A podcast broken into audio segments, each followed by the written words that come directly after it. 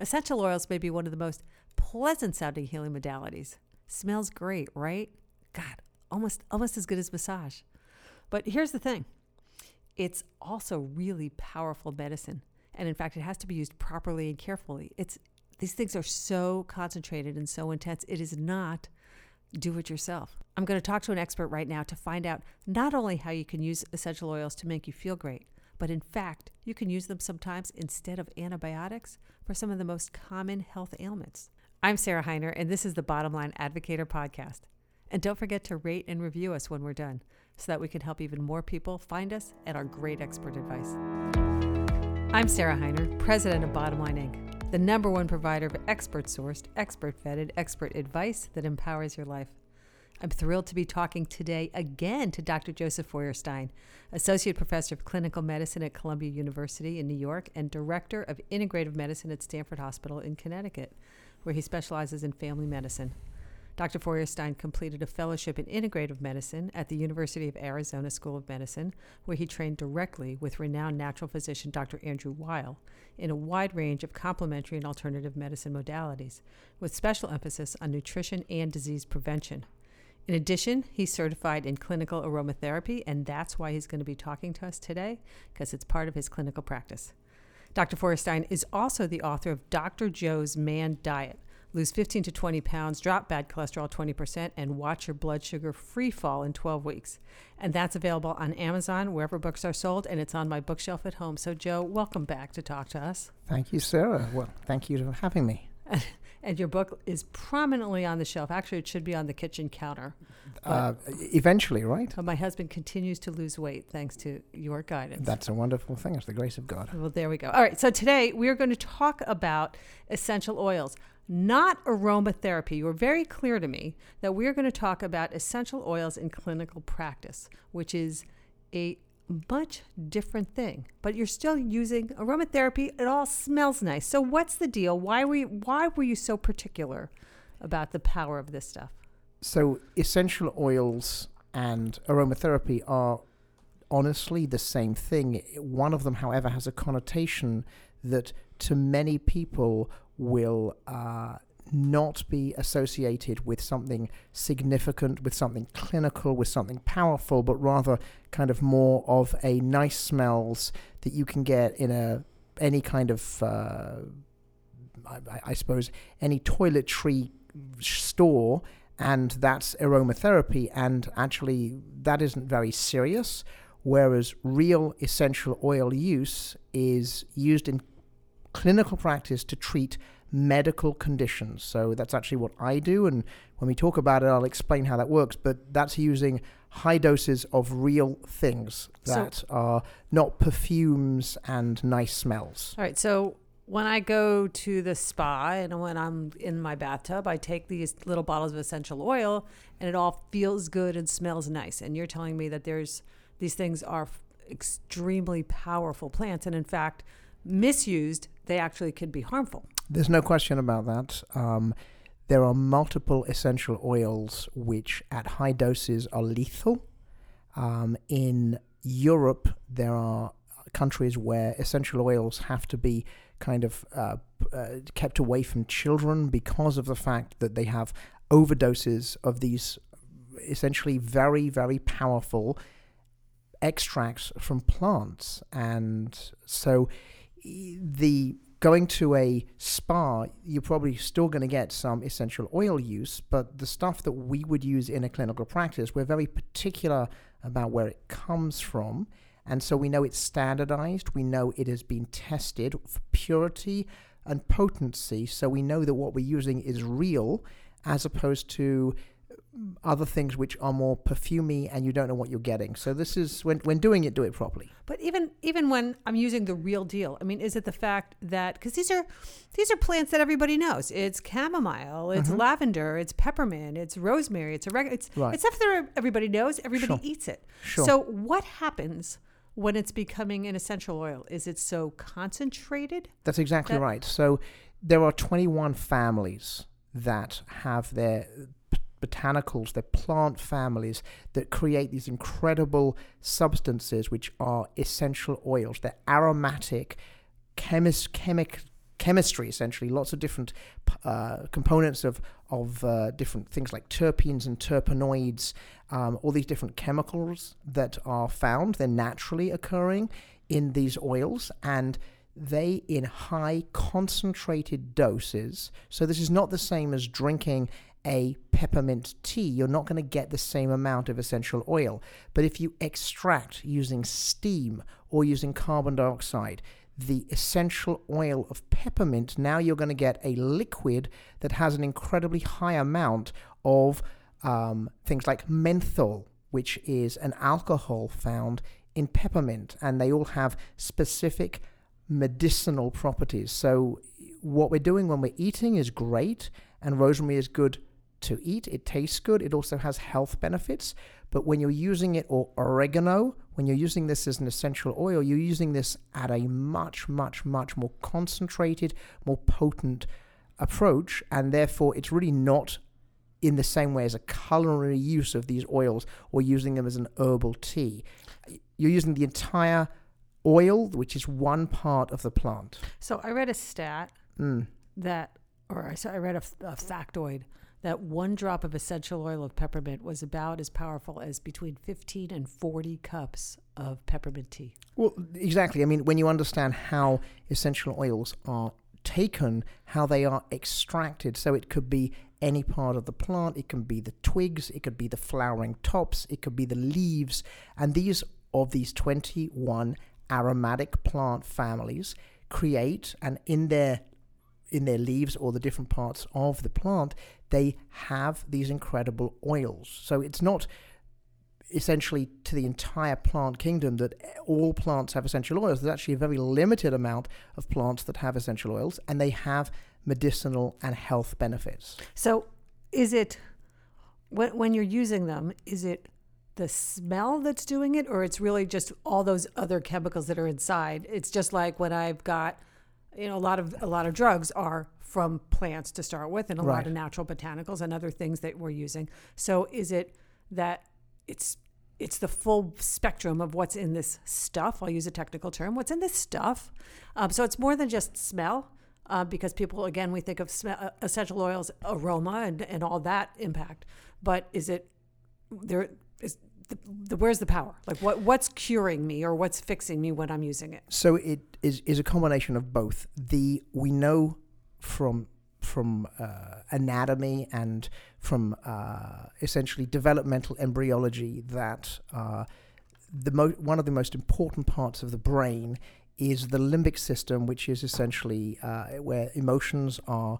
Uh, are modulated, and it's also the reptilian, if you will, in terms of evolutionary. It's the reptilian brain. It has much more simple, basic emotions.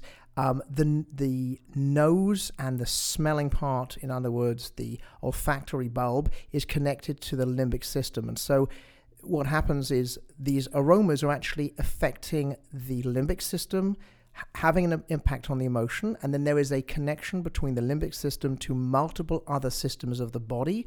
The pituitary gland, the hypothalamus, which are all where most of the hormones are made, it is going to have um, effects on the autonomic nervous system. So that, in terms of the smell and how that would impact on the body, it's going to impact in multiple ways. Having said that, in clinical essential oils, beyond just smell, you are using these particular compounds that have interesting chemical makeups, and the chemistry will govern. This is a principle of essential oil use. The chemistry is going to govern the clinical effect. So when you're taking peppermint as an essential oil, as an extract from a pharmaceutical grade product in Europe for irritable bowel syndrome, you're not smelling any peppermint at all. It's not working. It's in that way. So it's not really aromatherapy. If you're using it as an aroma, that's fine. If I'm using it to inhale for an antimicrobial agent instead of using it uh, instead of using an antibiotic for chronic and recurrent lung or sinus infections, again, the aroma part of it is a nice extra, but I'm actually using it because it has um, antimicrobial properties. So that's the, there's a complexity to the chemistry to this beyond just it smells nice. And the same thing would be topically, the topical effect is not just because you smell it, it's going through your olfactory bulb and it's having an effect on your limbic system and calming you down, calming your autonomic system down, or alternatively, other oils winding you up and stimulating you. There's more to it than that, and that's the complexity of essential oils. Okay, so these really are doing stuff. So let's talk about Mm-hmm. how how how you use it in your practice. And you and I went back and forth Mm. because um, you know we talked about the different oils and talked about from different oils point of view. But you know what? The people listening, they got problems. Yeah. Right. They they want to they want to fix their problems. They want to hear Sure. about our stinking oils. Sure. So let's talk about it um, from I'll call it the ailment point of view, and talk about some of the ways that you're using it in your practice and how. Mm-hmm. Sure. What are people coming to you? What are you What are you using? How about and I, I can I'll prod you. We'll talk about some different categories, and you could say, "Here's what I do." Sure, hit me. All right. So.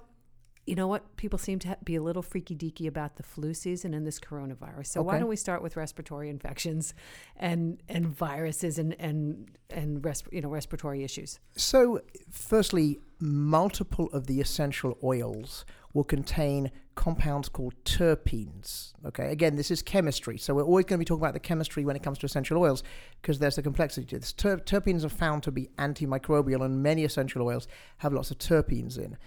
Um, so, the classic ones that I would use for recurrent infections, but I want to be kind of clear about what uh, what I see. Remember, I'm in a consultation practice, so the patients I get are not people who've got a cold. I get people who are sent by infectious disease doctors because there's no more antibiotics for them. Mm-hmm. I mean, this is real stuff. So you go into the heavy duty. I go into the heavy-duty they've, stuff. They've already been through They've- first round, second round. This is not round. this is Right. not cute. You've got the cold and, Right. and, and, and, and that's fine. What I'm using is patients who have recurrent chronic sinus infections where what we need to do is basically disinfect their the, the, the, lining of their mucous membranes of their nose because they keep on getting infections, both viral or bacterial. I've had patients who've got what a, it's a medical condition called bronchiectasis, where the, the there's a problem with mucus and uh, the, the lungs actually kind of break down the architecture of the lungs, and they have essentially cesspit. This is not a nice description, but basically they have mucus pooling everywhere, and the bacteria love to grow there because it's moist, dark, And and gooey. and and gooey, and so Ew. so they get all kinds of bacterial infections. These are nasty ones that are usually resistant to multiple drugs, and what will happen is uh, these bacteria will grow, and then in the end, the drugs will not be able to work. And I've had a number of patients referred by infectious disease doctors because they're running out of the antibiotics, and so they want to use something else. These are natural antibiotics. So If what you- are you using? So how do you do it? so we'll probably And I'll, I'll preface this with go. I'm going to ask you what you do. We're going to say don't do this at home. you definitely don't want to do this at home. don't do this at home. But here's what they can Theoretically do. Right. speaking, so what you're looking for is uh, high, as I said before, terpene oils. Things like eucalyptus. There's two eucalyptus radiata and globulus. You could use tea tree. Um, all of those are potently antimicrobial. Um, in fact, in essential oil use, they even get to the point. I mean, this is really quite significant. Where when you go into the hospital or you go into the see the doctor and you have a urine infection and they take a urine culture, they're culturing it so they can get sensitivity to antibiotics because it'll work for this, it won't work hmm. for that, etc. So within 24 hours, we'll know exactly what the bug will be killed by. You can do the same thing with an essential oil. It's called an aromatogram. And you'll see that these bacteria, and some of these are MRSA and ESBL and nasty stuff that you get in the hospital, you'll put them on an aromatogram, you basically grow it, stick in the oils, and you will see that multiple of these oils will kill this bacteria. So hold on. I mean, we're Yeah. talking about sinus stuff, but you just mentioned MRSA, which is one of those horrible Yep. infections. Yep. A lot of people get it in the hospital. It's it Right. doesn't respond to antibiotics. It res- responds to And- certain antibiotics, but the point is, me- some of them it does a lot respond of it's to. recurrent, right? Right. And essential oils are able to. So some essential oils, not all, but using Right. an aromatogram, doing this clinically, Right. that would be exactly what you could do to find out which bug is. It's no different from an Right. antibiotic. It's really no different from taking a culture and growing it and then putting it to antibiotics. Instead, you're doing it with essential oils. But that's huge because people talk hundred about. MRSA antibiotics dead, there we go. and yet essential oils So are essential oil- sitting there and able to solve a problem, but doctors aren't necessarily using right. it. And so, well, that's good for me because that's what I do. But the second thing There's is, only one of you, and how do they go of find you. you? That's true. Uh, well, you have to come to the. hi- we take insurance, and you have to come see us in our office. We're a consultation service in Stamford. We're one of the largest centers in the country. Okay, moving on. The other interesting thing um, that you need to understand just about antibiotic, essentially using essential oils, is that it's killing the bacteria by multiple different approaches. So a antibiotic works in one way; it kills it by doing X if it's a clever antibiotic, it'll be two antibiotics in there, and it'll do it this way and that way. It'll work on the on the on the RNA, or it'll work on the on the division, etc. Essential oils have multiple compounds, many different compounds. They're all hitting this from multiple different ways. So it's much harder for the bacteria to evolve and become resistant because there's it's like giving somebody masses of different antibiotics. In terms of nature, obviously essential oils have been used for thousands of years. It's in the Ebers Papyrus from Egypt, so we know that these have an effect. This is classic old antibiotic use using these these powerful agents. Um, and what we tend to do to go back to your sinus lung infections is I tend to rotate them so that you don't get resistance because eventually the bacteria gets clever and it starts to not want to, you know, you, the one type of eucalyptus wouldn't work. So then you'll change to So- another one. And now, so are they? In, are you using diffusers? Are they inhaling it? Are they rubbing it on their skin? So they're definitely rubbing on the skin because Right. it needs to be inhaled. Right. And so here's a, here's a couple of very practical things. So firstly, uh, you do it as a steam inhalation, um, and what you're doing is you're putting some drops of the oil. You can't put it straight on the fire because it's aromatic and will burn. It's a volatile thing. So you put it in water, in like hot water, and then it will essentially, because it's aromatic and volatile, will then diffuse into the air. The best way of doing this is then to make, make a steam inhalation where you put something over your head, put your head face is probably not more than about uh, maybe 12 inches from the water. Do not put your face in the water. You're going to cover it with essential oils, and it's too much. There are a couple of absolute caveats to essential oil use. Lots of essential oils. remember, you really want to be Right. doing this under clinical supervision. to Someone knows what they're doing, Right. because we we're not playing here. So there are multiple types of oils that are going to have different types of reactions. Um, you can get irritant dermatitis, which is where essentially immediately the, the, the, the mucous membranes, the skin of the inside the nose, gets irritated by certain types of phenols. these you can get that they're because they're strong. Absolutely. Uh, you can get uh, over time. You can uh, get sensitization with other oils. Certainly, using it on the skin. I certainly see patients, especially with the um, the orange variety of oils, all the different types of neroli and petitgrain, etc. These are all different types of oils. People can get, uh, they contain something called monoterpenes, and you can get an allergic reaction to that. So you have to be a little careful when you first start inhaling it. You're going to go with a very low dose of a couple of drops, and you're going to see if you start getting a reaction. If you're getting a reaction and your nasal passages start to burn, this is not the oil for you because you're probably going to have a reaction to it. Just think about it in terms of, and another way to do it, if you are concerned, is to patch test, which is where we take the oil. All oils, if they are put on the skin, go in a carrier oil, which could be sweet almond, it could be um, vitamin E technically. You could do olive oil. Jojoba is a very good one. That's a nut. And those are all different oils because you're not going to give anything neat to anybody. And then you put it, um, you make it with your sweet almond, let's say, as your oil of choice. You're going to give double the regular dose that you would give. You put it on your skin just a little bit and you do it a small amount on your skin. And then 12 hours later, you do it again.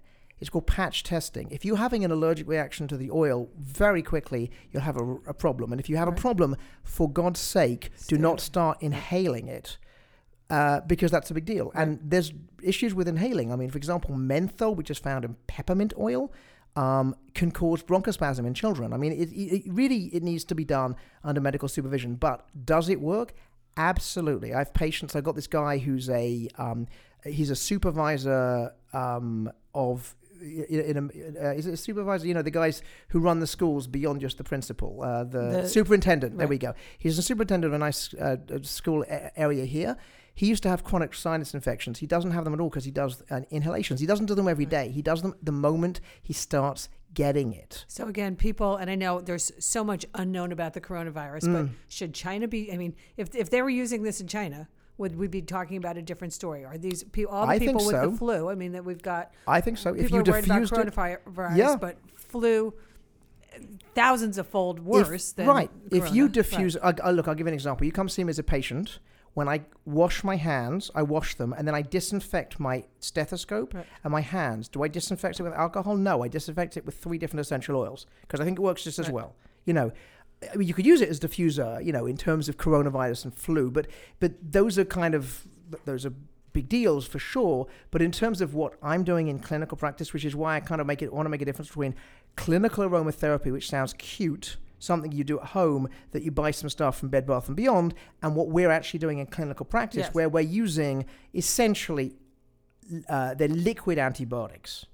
Um, and they really are quite Right. useful, but you Uh, have to know what you're doing because you can have a problem if you don't know what you're doing. So let's talk about some other uses of Mm, it because again, I want people to know that there's options out here. We'll get to the part of because now we're we're taunting them, right? We're saying this is out there, Mm. right? Uh, You don't you don't have to, you know, there's options beyond antibiotics, Mm. and then they're going to go, great, where do I go? Absolutely. But we'll get to that later.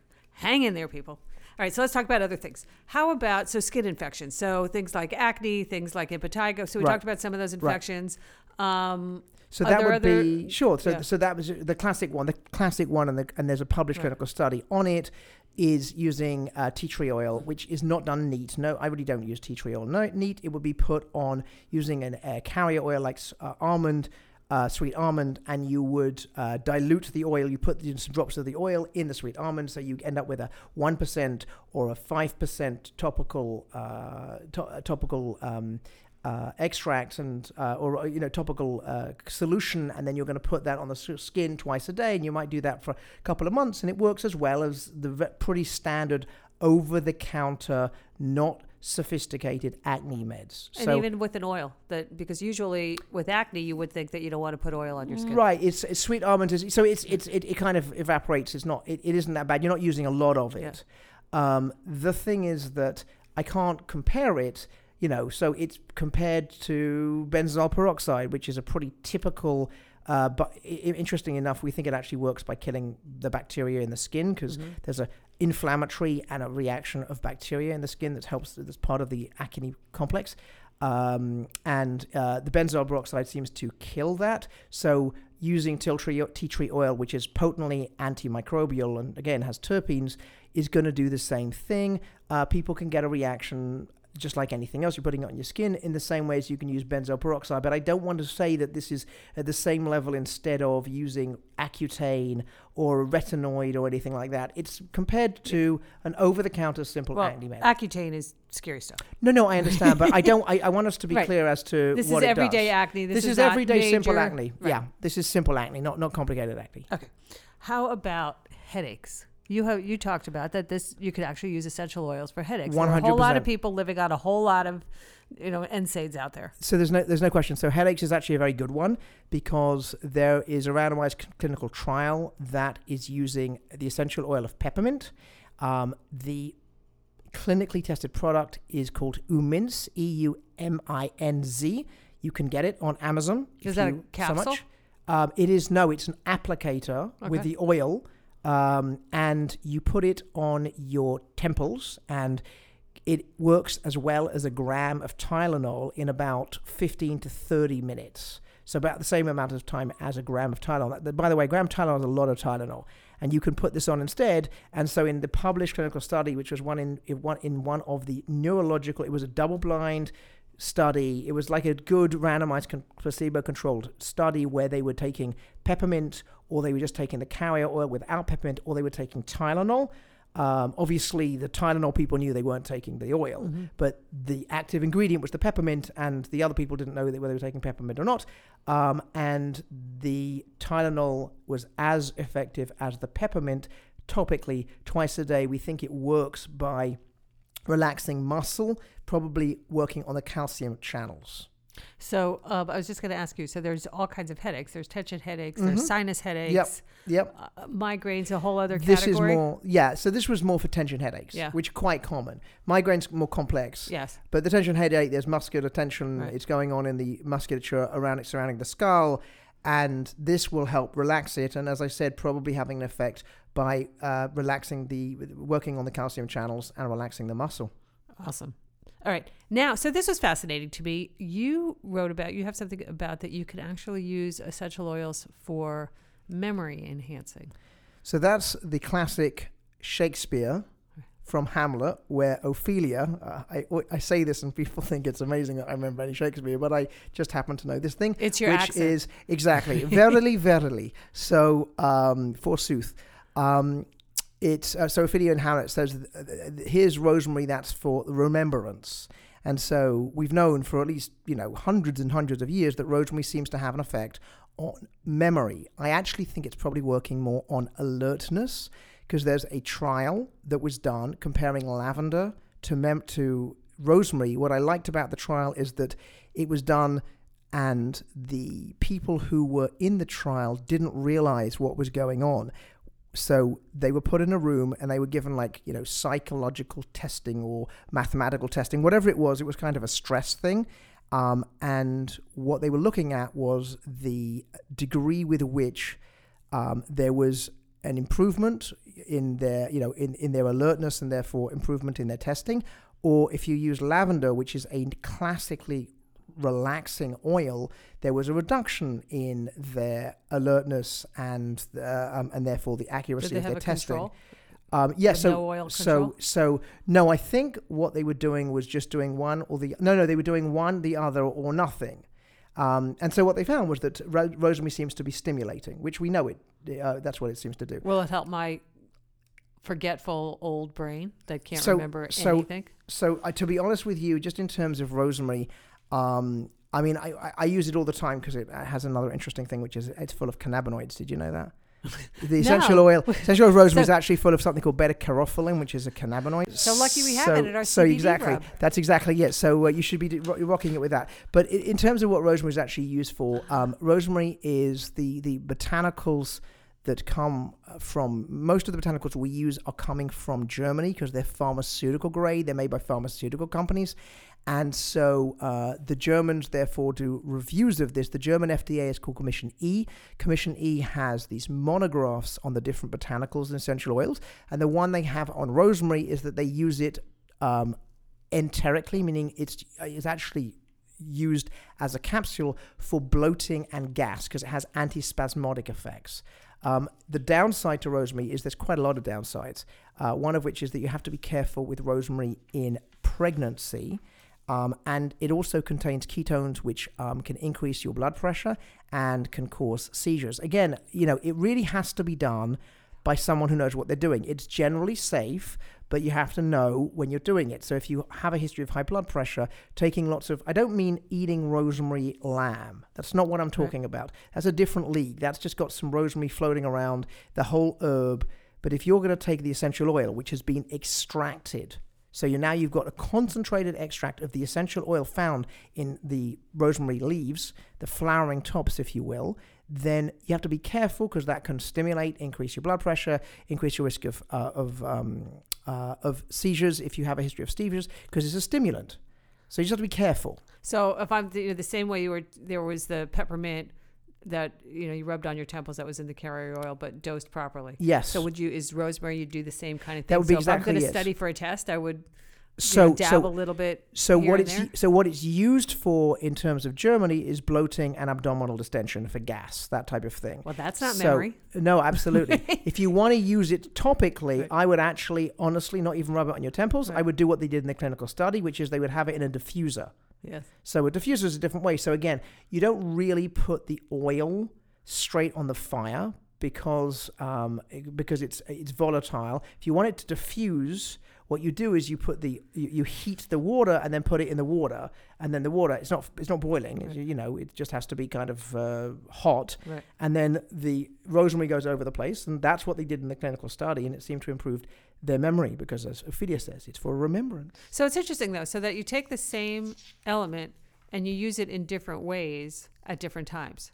So sometimes it's topical, sometimes it's it's aerated, sometimes it's 100%. internal, right? Right. but it's always the same oil. It's just Yes. used because it's got different properties. I'll give you an example. So to go back to peppermint, peppermint has another completely different uh, effect, and it's used. Lots of people use it for irritable bowel syndrome. Mm-hmm. So in this point, it's not being used topically because you're not putting it with an applicator on the, the sides of your brow because you have a tension headache. You're using it internally, and you're taking it um, as capsules before meals. And as I explained before, it has an effect on the calcium channels and seems to relax muscle. So it will relax the smooth muscle of the gut. And in irritable bowel syn- syndrome, people can quite obviously has gut spasms. So topic, so oral peppermint can be very useful and is used. And there are published clinical studies using the clinically tested product called Colpermin, C O L P E R M I N. Get it on Amazon. Again, it comes from Europe, comes from Germany. It's pharmaceutical grade, and there are journal studies, randomized placebo-controlled studies showing reduction in, compared to placebo of uh, bloating and abdominal distension using peppermint. And this time, you're using it orally and internally. So here's a crazy question because Mm. they always have peppermint tea. Yeah. Obviously, everyone knows that, that peppermint is good for settling your stomach. It's exactly you right. This is on, I'll call it tea, on, uh, peppermint on steroids, the way that you're talking That's about right. That's it. exactly it. But here's my here's my odd question. So they you usually get you'll drink peppermint tea after your dinner almost as a digestive, but if it's relaxing, if it's an antispasmodic and it's relaxing my stomach, Right. wouldn't that fight digestion because now it's kind of taking away from the digestive systems? Well, so remember the digestion goes on for like for hours. Yes. It's not a quick thing. There's about an hour or something yes. or two in the stomach before it starts to go to the small intestine. So Right. the digestion goes on for a while. IBS um, is really, I mean, whether you're eating or you're not eating a lot of the time there's a lot of bloating and abdominal spasming, Oh yeah, yeah. and that's what you're using it for. no, I was jumping to that Yeah. just that after dinner cup of peppermint tea. So to be honest with you, as dinner doesn't last that long, Right. whether you're going to take it before, with, or during, um, shouldn't really make a difference. So I have patients who die. I don't mean totally IBS people. I mean normal Yeah, people. no, no, I just having understand. That, like, sure, sure, but. I mean, if you're taking it, it's, it's all stuck in your stomach. To be honest Right. with you, and, and and because it's a liquid, it'll come out of the stomach much quicker than the food will. Right. So I, I'll give you an example. Digestive enzymes. I tell you to take it. You can before or with food. Two hours afterwards, it's already left your stomach. It kind of that doesn't make a lot of sense Right. to me. But d- during the whole kind of dinner thing, peppermint we find at the end of the dinner is still also relatively good because it's probably most of the food is still stuck in the stomach uh, for an hour or two. I mean, gastric emptying is, is is delayed only after you get to like three or four hours. Oh yeah, but is the pep- the peppermint's not slowing that down? I'm stuck No, on this. I'm sorry. No, it's not. No, it's not really. It's, but not at the dose you're taking. Right. Okay. Right, exactly. You- You're taking peppermint tea, which Right. has minimum amount of the actual essential oil. Gotcha. Okay. Um, let's talk about. So we're talking about calming things. Let's talk about other calming things. I mean, because of course, Sure. lavender. Everybody knows lavender, but there are other things that you use and other other um, ways that you use it for use essential oils for calming. So what are some of those? So, firstly, in terms of lavender, there's different types of lavender. There's Right. true lavender. There's which is lavender, lavandula and angustifolia. There's uh, spike lavender, which is spiculata, um, and the lavender. There's another one that I can't remember for some reason. Um, and the third one is intermedia. And then because essential oils are fascinating, you can start getting blending, and so you can do things that are called lavandin, which is a blend. It's specifically grown so it has high amounts of esters because esters are relaxing. So, you know, you can start to use the different, when you start going into the world of essential oils, you'll start to see that you haven't just got one variety of lavender. You've got different varieties and then different varieties of those that they've now essentially grafted together so that you end up with a new variety that has a specific chemistry that might be useful. So, um, the most relaxing to me is actually not true lavender, it's lavandin. Um, but lavender, the species, um, has antimicrobial agents, antimicrobial properties. So again, if you wanted to kill something, you might use spike lavender because it has a different chemistry and is more essentially uh, more antimicrobial to viruses and bacteria. Um, but lavender is definitely one of the calming ones uh, that you would use. And in the published clinical study, where they took all these people and basically just wafted essential oils into their uh, in, into their cubicles without them knowing, and then told them it was about something else, um, lavender wood has relaxation effects, which we know about, and you can see it on an EEG. They'll have relaxing effect on the. And then on there's some other ones too, like lemon balm, Yep. chamomile, Yep. bitter orange. So le- lemon balm is a great one. Lemon balm, Melissa officinalis, is uh, a wonderful plant uh, which is really quite safe. And there are published clinical studies on using that, which I really loved for agitation in patients with dementia. So whenever I give discussions and uh, and, and I talk to uh, medical professionals who deal with the elderly and people in nursing homes and people in hospice, I, if we talk about essential oils, the first thing we're going to talk about is Melissa or lemon balm because And that's different than lemon, like citrus lemon. yes, right? Yes, Yeah. it was the citrus. There are different oils that come Right. from citrus. This is different. This is This is a plant like called Melissa a of mint officinalis. Or something. Huh? Is lemon balm a cousin of mint or something like that? Yes, it's related to mint. Right, Exactly. right. Yes, you know that's exactly right. Right. So, um, um, so anyway, so lemon balm in studies, if you massage, and again, we've talked about different ways we use it. We can use inhaled essential oils. We can use ingested essential oils. We can use topical essential oils. So this one was using it topically on the hands, uh, in a carrier, obviously. With agitation in patients who had dementia, and there's a significant improvement in the dementia scale compared to just the placebo, which is just the oil without the just the carrier oil without the lemon balm. So this is really quite nice because, frankly, agitation in patients with memory issues and dementia is quite hard to treat, and people, lots of doctors tend to use medications which can have issues. This is a neat way to do things.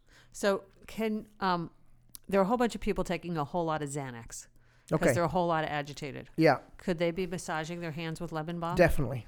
Could I, I, if I don't want to massage my hands, could I massage my feet? Like, does it matter where I'm massaging? Um, no, actually, I didn't think it did. I mean, obviously, essentially, the oil is going to be um, absorbed by the skin, and we'll get to where it needs to go. But the, the point is that um, the aroma part of that is, Yes. is, is still going to be Oh, there. see. but classically, it was uh, the hands because people like that, and agitated patients are more likely to be to be less agitated by hand massage and touching people's hands than the feet because Really? most people you know what i'm saying people I don't know. generally like a, a no, no, I got you. I got you. nice. But they, they, they, they did, they did. Well, I mean, you know, it depends if you articulation and stuff. I mean, the point was that the, the hand was a, a pretty standard Yes. thing, which was also, uh, um, you know, kind of less invasive than taking the socks off and then sitting there and doing Yeah. this, and and uh, and the patients with agitation don't understand what's going on. Right. Well, I'm just I'm broadening Yeah. it, so I, Yeah, yeah. totally understand. I'm- I think that's huge Mm. for you know agitated seniors and or patients with dementia. But again, you know, I'm just thinking about so many people that have um, just basic anxiety and they're living on on their benzodiazepines Yeah. and their Xanax. And then I'd heard I was talking to someone one day on a podcast about um, opioids, and and one of the first places that they get addicted is through like wisdom teeth Right. and doctors now are prescribing Xanax for, Yeah. for patients before you know to take that before they go in and then get the opioids. Well, that's like a killer combination. Yes. So these parents, There's if an interaction, If they the go massage their teens with lemon Yeah. balm Yeah. beforehand, they don't. I think that that would be a wonderful thing to do. I think you could, if you wanted to add the efficacy, you could add two different relaxing oils. You could do lemon balm and you could do lavandin.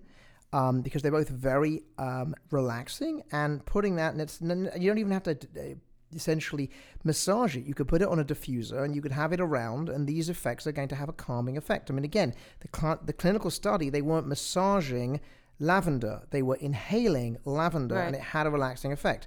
Melissa, which is lemon balm, would do the same thing. It's just that that the t- study was topical, but I'm sure it would be reasonable to use both of them together.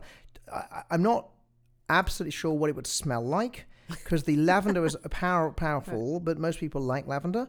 Um, but that would be a reasonable thing to do, and, and, and if you're concerned about ingesting it or putting it in topically, uh, you could have it just as a an, as a as a diffuser. Now, how about let's go to the next step: sleep. So the sleep is going to be very similar to what we just talked about, which is Mhm. anxiety. So it's going to be pretty much the same things: lemon balm, which we use all the Mhm. time, and um, and then one of the one of the relaxing as opposed to the stimulating lavender. So the stimulating lavender, the one that's antimicrobial, spike lavender. Wouldn't be something you'd use, but a lavandin or a true lavender.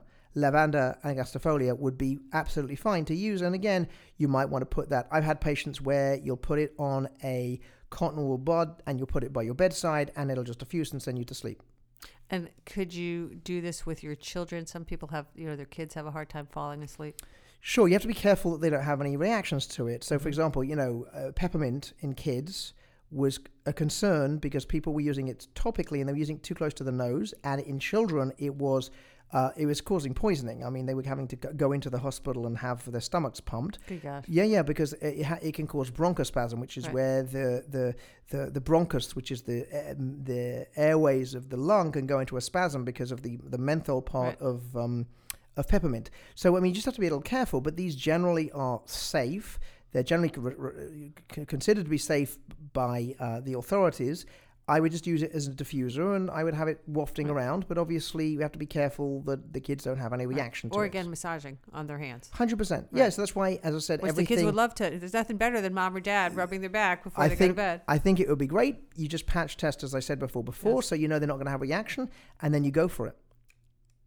Sounds lovely. All right. How about let's go the other way? How about energy enhancers? Because there are some of these that actually are very uplifting. So the ones that are uplifting, the the, the, the classic one is honestly ro- rosemary. Um, there are other ones that people sometimes use, but I'm concerned about things like thyme and sage and mugwort because um, they uh, are also associated. They they they they can they, they have associations with um, seizures. So I mean, you know, just you have to be careful about any of these stimulatory things because you're having a, a stimulatory effect on the on the on the body, including a stimulatory effect on the uh, nervous system, and so you have to be a little careful. I, I would be careful of those ones. But you know, I- rosemary, yes. yeah, but Although rose, that- rosemary you could use. Yeah, yeah, yeah. So how about how about again? I, I always heard that citrus was very uplifting. Grapefruits and the and the lemons and the oranges. So the ones, actually, the ones that we use are petitgrain and neroli, which Mhm. are derivatives of um of, of citrus. They're actually quite relaxing, and they're used in an- anti-anxiety. We think they might have an effect on serotonin, but they're actually not stimulating. There are other ones that could be, but those are the, not the ones I use. I use petitgrain and neroli. gotcha. Okay. Rose, by the way, very calming as well. Also extremely expensive. Yeah, yeah, Straight rose. yeah. Straight Love rose. roses. Yeah, it's a Right. beautiful, beautiful, incredible aroma. Quite expensive. So use that kind of like the lavender and so the- yeah, you could use that. And you could add rose to uh, lavandin and uh, Lemon balm. and to, to some lemon balm. Right. It's great. I mean, again, you got to remember you put these aromas together; they all have different smells, and in the end, So like a um, s- summer garden. so it's right. So I have a patient. He just reminds me. I have a patient who is. Um, She's a yoga instructor, and every time I see her, when she comes in, there's a waft of essential oils. That's the first thing I know when she walks Right. into the room is the I can smell the essential oils, which I happen to like because I like oils, but you know it can be it can be a, a, a bit- a bit much. The other thing is that I personally find peppermint to be a little uh, stimulating with me, and so this is a funny story. When I was studying about essential oils, I was um, just finishing my uh, just uh, this was residency. No, no, no, no. Was this residency? No, this was probably after my fellowship. I'm sorry. And um, so I knew that essential oil of peppermint was really quite stimulating. And so um, when I did night float, which is where you only work nights, I would get really tired. The emergency department would call me at two o'clock in the morning. And I would be tired, and I need to be awake in 30 seconds. If you want to wake up in two seconds, you take. I don't want you to actually do this, but I'm just telling you what I used to do. this is what I- this this, is, is- what doctors do This the is what- secret parts of their exactly. lives. So you would take some essential oil of peppermint and you would put it um, essentially round your head and a little bit on your on your temples. And With it the carrier in- oil? No, no, no. This was neat. You did it So straight? This is why you don't do it. What this. are you doing? But I'll tell you what you do. And in about 20 seconds, you wake up because they have, you know, they use Right. menthol cigarettes. Yeah. You know, this is just, and you would wake up and you would be 100% Right. awake in 20 seconds. Like nothing will wake you up like this will. And then you're like, whoa. And then you go down to the emergency department. After about a week of night float, the emergency department doctor said, you know, why do you smell of peppermint all the time? Right. Because I have a problem, don't judge. You know? And kids don't try this at home. No, no, you because can't- you, you just can't do said this. that you do exactly what you told everybody you can't for the do last that. I'm just telling you what I used to not do. do exactly. Don't do what I do. Like- do it safely. But I'm just telling you, I used to do that, and I would wake up in 20 microseconds. Gosh. It's really powerful stuff. Okay, so now if people do want to do this at home, we talked a little bit about the different methods of um, diffusers Mm. and massage and all that sort of stuff. Um, if they want to put some any of this in, if they want to do it in the bath, is that? Um, I just went back into the other room, but I read about like you can't just put oil into the bath. You no, you to- can't put it in, right. in, in the bath. So, um, honestly, I don't really use essential Right. oils. They're aromatic baths. Um, uh, I love what you would do right so aromatic baths what you what you would what i would do is go to one of the manufacturers or one of the distributors and they will make essential oil bath salts with the specific oil you want and then it's done properly do you know what i'm saying Right. as opposed to you doing it yourself um, I, I like that better because I think that that's done to a standardized, you know. I mean, just to talk about these manufacturers, these, these, these, these, well, they're distributors really. They will do the following: when you get an oil, you don't know what you're really getting. They will do what's called mass spectroscopy. Spec, spec, spec, what's it called? Mass I- spec. Don't ask me Anyway, to pronounce that. Anyway, so it's called mass spec. Anyway, so um, and what they do is they're looking at the chemical constituents of this oil. They do it for every single batch that they purchase, and so you can ask for the mass spec um, uh, printout for the batch, and they will know if this actually is rosemary, if this is that version of rosemary, because there's different versions of rosemary, if this is lavender, because they all, as I have explained a couple of times, have different chemistry, and you can see the chemistry, and that will tell you which oil you actually have. A real distributor is going to be able to give you the mass spec, so you know when you buy rose oil, you are actually getting rose oil. If they can't give you the mass spec, you have no idea what you're buying, and you don't know what you're taking. All right, so now I'm just a person, Yeah. and are you telling me don't go to Whole Foods to those cases full? There are so you know hundreds of these things. At, I'm at telling Whole you Foods. that I don't know So, where those how- are made and where they're sourced. even one- if they say this is organic and this is not. Fantastic. So where should people buy Um, essential I, oils? I, I, there's a couple of manufacturers. Um, Elizabeth Van Buren has a line. Um, I usually get, I use a website out of the South. I think it's Tennessee, but I'm not 100% sure. It's called Nature's Gift, as in nature, the thing, gift as in G I F T. Mm-hmm. and I go to naturesgift.com. And this is, I mean, essentially in clinical practice, when I have patients and I say, I need you to get Eucalyptus glob, you know, radiata or Eucalyptus globulus, or I need you to get German or Roman chamomile.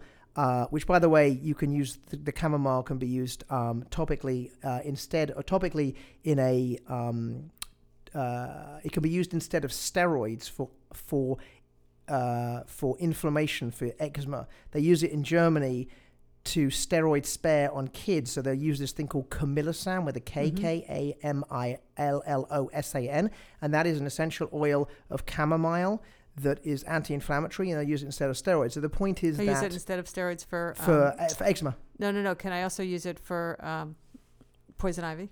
Yeah, it, it'll, it'll work. It won't work wonderfully, but it'll work. Um, but the the thing is that um, Nature's Gift will then give you. I say, go to Nature's Gift. You're going to buy what I tell you to buy, and then what it is is I need you to get Lavandula X speculata, whatever it is, or, or or and that's and they will have it, and you know it's the real thing, so you can then use it properly. So I, I really think you want to go to a proper distributor. Um, the other thing is that the way this has all been done is there was a course by a lady called Jane Buckle. She's a PhD nurse out of England, and she has certification for clinical oil use. This is the thing I did for a year clinical oil use in hospitals. So there are m- hundreds of hospitals that nurses will use, mostly nursing staff, that they will use essential oils in clinical practice. They use it in the ICU and they use it in other pla- different And places. this is in the United States. In the United it. States, Right. absolutely. And when they're using it, usually they will have gone through the Jane Buckle certification. So that's the thing that she has. The hospital where I worked for a number of years actually had this certification. Uh, I used to be an external examiner, and then they go and show me. Uh, uh, the people would come and um, and present their projects because everyone has to do clinical projects, and um, those Jane Buckle is if you are interested in essential oil use and you have a clinical background, like you're a nurse or you're a massage therapist or something, um, then you could certainly do that course. And she has manufacturers or other distributors that she recommends that are essentially pharmaceutical grade that you could use in the hospital. And that's a big deal. So uh, now I got a whole bunch of people who are all excited about this, and they don't live in Connecticut. So Mhm. how do they go and find somebody, a practitioner? Because you know, this this is not really such do-it-yourself medicine, even though there's it's you know even though you could buy this stuff in Whole Foods and Right. it's not of quality, but Right. everybody's thinking, Right. oh well, I got that there and it's organic Yeah. and it's fine. So now what do they do? So what I would say is that I would go to Jane Buckle's website. I imagine she's probably going to have information about where you would go, who would have done her certification. Um, and that would be useful to go to them. And then they will be using this in a clinically responsible and effective manner. So, is there a um, a title, a label? Like, how do you know when I'm reading someone's bio that they're certified in essential oils? Um, I think there's some kind of certification which I have, but I don't know what it's called. I think it's like clinical aromatherapy practitioner or something, CCAP. Or I mean, I, I I'm I'm I'm interested in the knowledge Right. rather than the certification. But um, I believe that that was um, the certification that people had. But again, the lady who's trying to make this as medical as possible is Dr. Jane Buckle. And uh, so, multiple hospitals, I mean, literally tens, if not hundreds Right. of hospitals ac- across the United States, are going to be using these oils, and they're used by practitioners. And again, they're not lay practitioners, they are people who have, they, they must have some kind of uh, m- medical or cl- uh, clinical licensing to be able to do it. That could be a massage therapist, that could be a um, a nurse, that could be a PA, it could be an MD, that could be Right. a advanced practice uh, nurse uh, or a PA. But they have to have some kind of clinical thing, and then she will train them so they can use essential oils Right. to add to their practice. yes, but again, I want people not just in the hospital so that they can get it. Well, so a lot of these people will do it over. Right. Will then will then go out and do it in private practice. Yes. Sure. Can you talk to someone over the phone about it? I- I'm sure. So the person who instructed me is a Yeah. nurse up in Boston. She has a a a, a, shop, uh, the Apothecary, I, think it's called. Anyway, um, up in uh, up in um, in the Boston uh, metro area, and uh, she'll see patients and she'll advise them about using essential oils. And she goes all over the country because one of the lecturers for Jane Buckle, and um, and I, I've re- I've emailed her before and said, hey, listen, what would you use an oil with this Right. and oil with that? And no, she'll can, tell me. hers. can an individual get a phone consult? I'm sure she it? can. Yeah. Can I I'm- call I'm- someone and say, "Hi, I'm, I'm sure a you could- I'm well. I think you. rash would be tough." So no, what I would say under the circumstances is that you go, you look, and then you see who's in your area who does. Um, a, a lot of the, these people will then do consults. Sure, Yes. sure. All right. I've beat you up enough. You did. it was great though. I better take some. Uh, you see, I was taking rosemary and peppermint, so I'm like, I'm, I'm wired. Now I'm wired too. Now I'm gonna go need a little calm. Gonna go a little bit lemon, of a lavender. lemon balm and That's lavender. right, lemon balm. All right, Dr. Joe Feuerstein, you're awesome. Thank you so much for sharing your wisdom with us. And um, but we don't have we don't have a website to promote for you though. Just your book. No, no, no. We do. Dr. Feuerstein, F E U E R S T E I N dot com. All right. Well, thank you. My pleasure. I'm talking to Dr. Joseph Feuerstein, a leading family practitioner who uses integrative philosophies to help his patients regain and retain wellness. In his practice, he uses an array of treatment protocols as best suits the situation, understanding that health and healing is driven by the patient and not the doctors. To do this, he focuses on lifestyle changes and certain ancient traditional practices, including acupuncture, homeopathy, and essential oils. Challenging the common wisdom in health is just one example of the many ways that our flagship publication, Bottom Line Personal, helps people do better and feel better. Dr. Feuerstein is one of thousands of top experts who have appeared in Bottom Line Personal, not just in healthcare, but in all aspects of your life, including financial planning, great gift ideas, how to save money on travel, insurance snafus, smart tax strategies, improving your relationships, and so much more. Bottom Line Personal has been helping people lead more informed and vibrant lives for over 40 years with our actionable and double fact checked advice. Subscribe today and get a free bonus book, Bottom Line's Best Bets, full of some of the greatest tips from our experts of all time. Just go to bottomlineinc.com forward slash expert podcast. That's bottomlineinc.com forward slash expert podcast.